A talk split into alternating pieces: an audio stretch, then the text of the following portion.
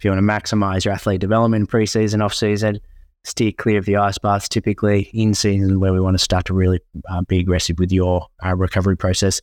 And yeah develop a, a, effective library for those three key areas neural metabolic um, and mental. And after a day after the game or straight after the routine you want to be getting into that recovery process.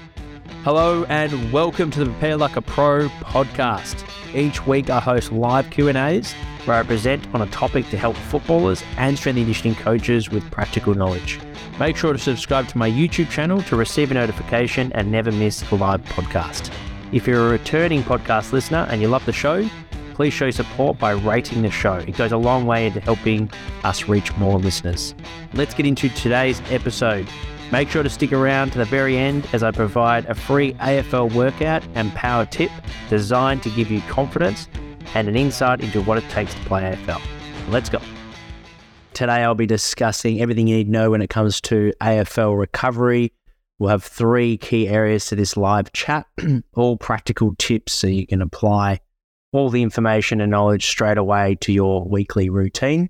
If you're tuning in with us uh, live on YouTube, make sure to subscribe to the show. And of course, if you've found us for the first time, if you could please rate the podcast, that would be fantastic. It allows us to reach more listeners and engage with our community. Those tuning in on TikTok as well, feel free to send through our questions, but we'll get straight into it. The first aspect and first of these of this three part uh, presentation is developing an effective library of recovery uh, techniques, and you can draw on these um, throughout training over pre-season, off season, uh, and particularly in, in, in, season where we want to really ramp up your recovery and be quite aggressive in your recovery methods.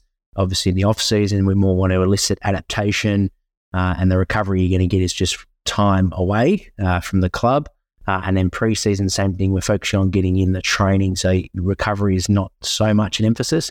We want to save uh, the recovery so we get maximum benefit from it from those methods in, in season where it becomes a bit more of a novelty where if you just constantly be doing the same thing over and over again it's like anything um, you're not going to reap the same amount of benefits. So uh, focus a majority of your time and energy on using these techniques in in season um, and some of these can be simply breaking it down from neural mental as well as metabolic point of view. So if you've just played uh, a game, we've done match load main training session in pre-season, uh, practice match, let's say, and you want to maximize your recovery for the next game, so you're in that week to week cycle, break it down into how demanding was the game. Was there a high amount of sprint and, and contact work? Therefore, there was a huge neural demand uh, on the game. Were you playing in maybe a slightly different position and the tactical, technical aspect was really demanding mentally? Uh, or was it just a, a, game that metabolically was super challenging? There was heaps of gut running. Uh, it was hot, uh, and you found that your your legs um, were heavy throughout the the session or the game. Um, so breaking those key areas, understanding the demands of the of what you've just experienced should influence the type of recovery you have. So what we know through the research, if you're feeling the next day, day after a game, you're feeling body fatigue, that's a good indication that neurally you need to do some work with your recovery. So cold immersion seems to be quite effective. Contrast immersion from hot to cold is really effective for neural recovery. Um, so things like an ice bath, going to the beach, uh, so getting into that uh, cold um, will just initiate that um, recovery process. Um, from a uh, mental point of view, so let's say the game was really demanding, like you're playing a new position or it was a final uh, or perhaps you just had a really big week and there was lots of stress in your week, and mentally after playing the game, you're just exhausted. Uh, so body feels pretty good, but just the mental fatigue, things like mindfulness, meditation, um, yoga, any breath work, uh, and ultimately trying to keep your mind at ease. So relaxation activities, simply going for a 30 minute walk and listening to some relaxing music, uh, or hanging out with friends um, that aren't necessarily connected to the football club, but they're just an external network uh, and gets your mind away from the game and is a stress free environment. So those aspects are really important. And then from a metabolic point of view, this is where your, your, your legs feel really heavy.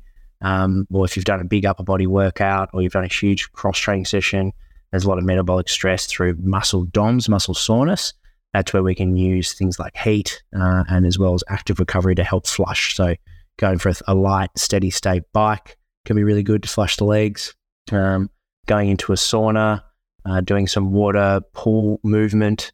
Um, anything where you can promote blood flow typically is really good for just aiding the body in its process of um, basically removing those byproducts that are built up with those high lactate, typically demanding workouts. So whether it be in the gym where you're doing hypertrophy training or in those higher rep ranges, or you're doing the threshold runs like repeat 400 meter efforts in preseason, or in a game like wingers and outside midfielders where you maybe you haven't played that position for a few weeks and you've been thrown into a different position and your game profile was your high speed running and was a lot higher. Um, then typically the metabolic demand is going to be a new stress for you. So respecting that and doing some heat recovery and promoting blood flow is really, really important.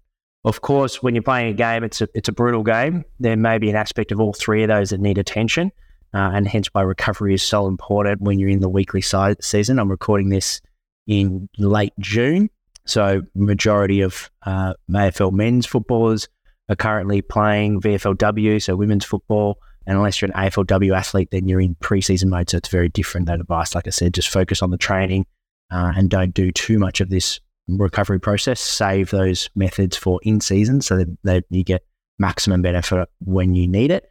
But also, as we know with a recovery, especially things like ice, there's some research that suggests that it can actually hinder your adaptations. If, you, if you're trying to put on muscle mass, you're doing an ice bath straight after that uh, strength session, you're hindering the adaptation process. Um, so that's why things like um, leaving the ice bath for in season is a good general rule of thumb, which is usually an easy sell for a footballer because they're typically you're not going to love about going into an ice bath. So if you want to maximize your athlete development pre-season, off-season, steer clear of the ice baths. Typically in season, where we want to start to really uh, be aggressive with your uh, recovery process, and yeah, develop a, a, effective library for those three key areas: neural, metabolic, um, and mental. And after a day after the game or straight after the routine, you want to be getting into that recovery process. As soon as the game's finished, how can you mentally unwind and relax to help yourself sleep at night, which is going to maximize your recovery both mentally, metabolically, and neurally. Sleep is the most important thing after a game. Um, particularly if you played a night game, that's going to be really challenging switching off. So having a routine that just helps you wind down um, is really, really important. And then the next two days, typically up to 72 hours, is when we're still in the recovery mode. We ought to be still thinking about these things. So perhaps mentally you're feeling good, uh, you had a big win, you played well, so motivation is high, um, and you mentally recovered the day post. However, you've got body fatigue and you've got some muscle soreness, so you're going to prioritize your hot colds, um, massage, passive recovery, things like that to promote blood flow and get through. Um, next key areas have a process that you stick to. So routine is so important, more important than the next fancy thing or um, whatever you read as the most important. The recovery stuff changes all the time. Um, you'll hear pros and cons for ice baths, pros and cons for sauna at different temperatures. Ge- generally speaking, as long as you've got a routine that you feel better for after the game and it helps you sleep, you're onto a winner. The next day, as long as you're doing some form of low level recovery and your body feels better for it after it, and the next day, you're onto a good thing. And same thing for two days post. As long as you're doing some sort of movement, active recovery, mobility, you're restoring your range of motion, uh, and you're feeling better for it, then um, then you're gonna um, know that you're onto a good thing. And yes, we can use objective measures like with AFL athletes. We'll use things like force plates to check their power and see how well they've recovered. Um, you know, two three days post the game to see how well they've neurally co- recovered typically, and you can rate your muscle soreness out of ten to see how metabolically they've recovered and see how well they're coping with general um, life to see how well mentally they've recovered. So, subjective aspect of recovery is so important, as well as we can have some objective markers to see how demanding the game was. What was the load in terms of your GPS? What was the load in terms of in the gym, your sets and reps and total weight that you lifted?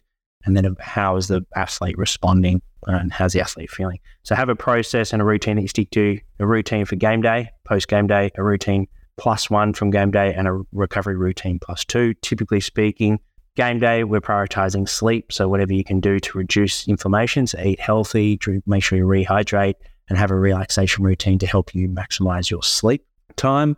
Um, day after a game is where we want to be starting to get moving. So, some form of low level active recovery, yoga, going for a walk, um, doing some mobility, some banded stretching, foam rolling, um, all these things just promote blood flow and get the body moving to restore that range. As we know, when you've run 10Ks and you've had heaps of collisions, your body tightens up. So we just want to start to restore that range, which is going to help you train and feel better for your first training session for the week. Plus two is where um, some athletes, depending on your schedule, may be training for the first time. So making sure you're reflecting on the game from a mental point of view, you're reflecting on what went well, um, reflecting on what didn't go well, both individually and the team, and then you're resetting that game you're putting to the past and you're starting to focus on preparing for the next game. So mentally resetting and movement, actually getting into a jog, getting a little bit of intensity in the gyms and lifting heavy. Typically, like we do on our program, we do most of our high force, um, slow strength activities um, plus two after game day. And that really just starts to get you out of that recovery mode and actually starting to shift towards performance and preparation for the next training session. So that's really important. Have a process, a routine that you stick to, and you can start to just refine that routine. But as long as you've got windows that you're sticking to no matter what uh, after a game, day post and day and two days post, then you're going to be in a good spot. Consistency is key. Number three, what you believe works best. So, particularly for the coaches out there, it's really important that you bring the athletes along for the ride. Don't just put on um, spreadsheets or just um, send them protocols to follow. Actually, get an insight into what works best for them. Because as we know with the research, typically if an athlete feels like they're benefiting from the recovery methodology, then we know that they're going to get a positive response from it. So the placebo in reco- when it comes to recovery is huge.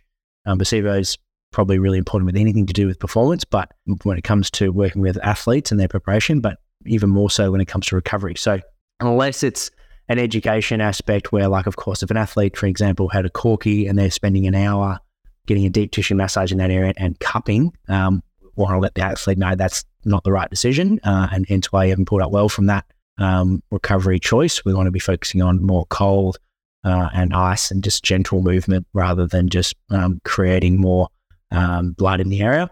But if if we're um, you know, typically, generally speaking, especially when you're athletes, let the athlete have autonomy when it comes to recovery. So if if they're going to have autonomy, they feel like it works for them. We know we're going to get a better benefit from it, um, both physically and mentally, but also from a routine point of view, which is the most important thing. They're going to be consistent with it. So if you're a strength and conditioning coach, listen to this.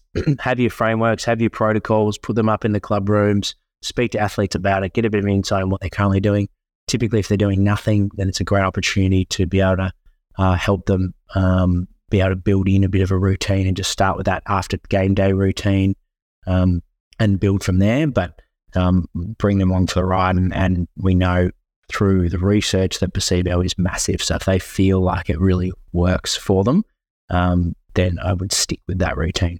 That's it for this week's uh, weekly update in terms of what AFL players doing for recovery. Hopefully, there was some uh, practical tips that you can apply to your football, no matter what level you're playing at. Um, and ultimately, like I said before, subjective is huge. So if you're doing something uh, and you feel better for it immediately after it, and you've and your body's in a better place to train and perform the next day, you're onto a winner. So stick with that and just have a routine in place. That's the key. This week on the podcast, we have John Kiely, who where we discuss athlete development, performance coaching. Absolutely amazing episode that's released this Wednesday. Our live, we've got two live a Pro chat shows, so make sure to subscribe to our YouTube channel and send in your questions, particularly Academy members. Get involved in the discussion forum where you can post questions that I'll add to the run sheet to these guests. We've got Pat Basil, who's a strength expert. Make sure to follow this guy up on Twitter. He posts heaps of amazing practical tips for high performance coaches when it comes to strength programming. That will be 9 a.m. Australian Standard Time on Thursday. And then Greg Mueller, um, that's at 4 p.m. We're talking about how you can really focus on human performance, so how a coach can make a big impact when it comes to human performance. A great topic. I'm really looking forward to chatting with Greg. And our bite sized episode is with Meg Hutchins, who's um, been massive and instrumental in the AFLW and women's sport altogether. So, really looking forward to sharing 10 minutes from her episode that we did over a year ago. If you enjoy that episode with Meg, make sure to listen to the whole episode by searching for Meg Hutchins on wherever you listen to your podcast platform. Um, then the poll as well for this week. So I've been posting a poll on our LinkedIn and Twitter. This was all about for high performance coaches, what's your favorite methodology when it comes to team field based athletes from a conditioning point of view? So being able to prepare the athletes um, from an energy system point of view uh, aerobically. And it was fartlek was 21% on LinkedIn, 16 on Twitter, max distance runs. So, like going for a three minute max distance run, 4%, zero on Twitter. Steady state runs, so like going for a 10 minute steady state effort, 20 minute steady state effort, 2%, 0%. That would have been quite uh, popular, I reckon, 20 years ago. And then maximal aerobic speed. So, using objective um, prescription when it comes to your um, target. So a bit more of an individualized approach. You might use a 2K time trial, work out the average speed that they're moving, and then you, uh, depending on what workouts you're doing, if you're doing an aerobic one where there's um, you know, high work to, to little rest, maybe three to one, 45 seconds on, 15 seconds off, you might work at 90% of their um, maximum aerobic speed, for example. That was at a whopping 74% on LinkedIn and 84% on Twitter. So clearly, that is the most popular option at the moment for people's conditioning choice, which probably comes to no surprise. I wish I also added in tempo running uh, in that one. So make sure to comment. There was a few great engaging comments on that feed in LinkedIn. So if you follow me on Jack McLean on our LinkedIn, you can get involved in that poll. This week is going to be which modality is most important for individualization? Is it for, for developing athlete? So is it playing demands, injury history, or long term athlete development? So I'd love for you to get involved in that both on our LinkedIn and Twitter. Um, and if you have any other options within that that you'd like to be added to it, make sure to comment in those feeds. And lastly, our workout for this week is a cross training swim program. So it's a great aerobic program. I've used it quite regularly. I've done this one myself. So you go for a five minute steady state warm up just to get your rhythm with with swimming, uh, and then from, just keep that at a relaxed pace, just an efficient way to warm up basically, and just get your rhythm with swimming. Then you can do eight 25 meter efforts every 45 seconds. Should take 30 seconds on, 15 seconds off typically. Six 50 meter reps every 90 seconds. So hopefully we're sticking around that 60 seconds of work, 30 seconds off, that two to one work to rest ratio. It's an aerobic workout. So that's what we want here. And then 400 meter efforts for swimming. And then every three minutes. This is, of course, with freestyle. You probably could do it backstroke if you're a proficient backstroker. Um, I would definitely struggle with breaststroke or butterfly, but freestyle is the one to go for. Um, give it a go. Let me know. It should take you about 30 minutes, and it's a great way to just get the heart rate up early in the week as well. Could add uh, you could add this in, which is why I've used it for this workout. Is your maybe plus two recovery day in the morning. Play it on Saturday. Do this on Tuesday morning. Uh, sorry, on Monday morning, just to get yourself um, going and get you energized for the week. It's not going to beat up the joints because it's in the pool. Uh, it's getting the heart rate going a little bit, so you get a little bit of that aerob- aerobic development, which is so important. We don't get big exposure to that in season, um, but also it's just going to help promote some blood flow, get some movement, and then you're already in the pool by this stage, so that's where you can um, finish with some just 10 to 15 minutes of general movement. If you need a movement um, flow in the pool and you haven't got one, hit me up. I'm more than happy to share it by e direct messages on TikTok, Instagram, LinkedIn, wherever you listen or wherever you follow us on socials. Thanks for tuning in. I'll see you guys on our next weekly show. Hi, I'm Jack McLean, an AFL football strength and conditioning coach, and I want to introduce you to the Prepare Like a Pro Academy. Our academy is a subscription based platform where you can sign up to be a part of our community. If you get to the end of each episode of the podcast and are hungry for more, this is for you.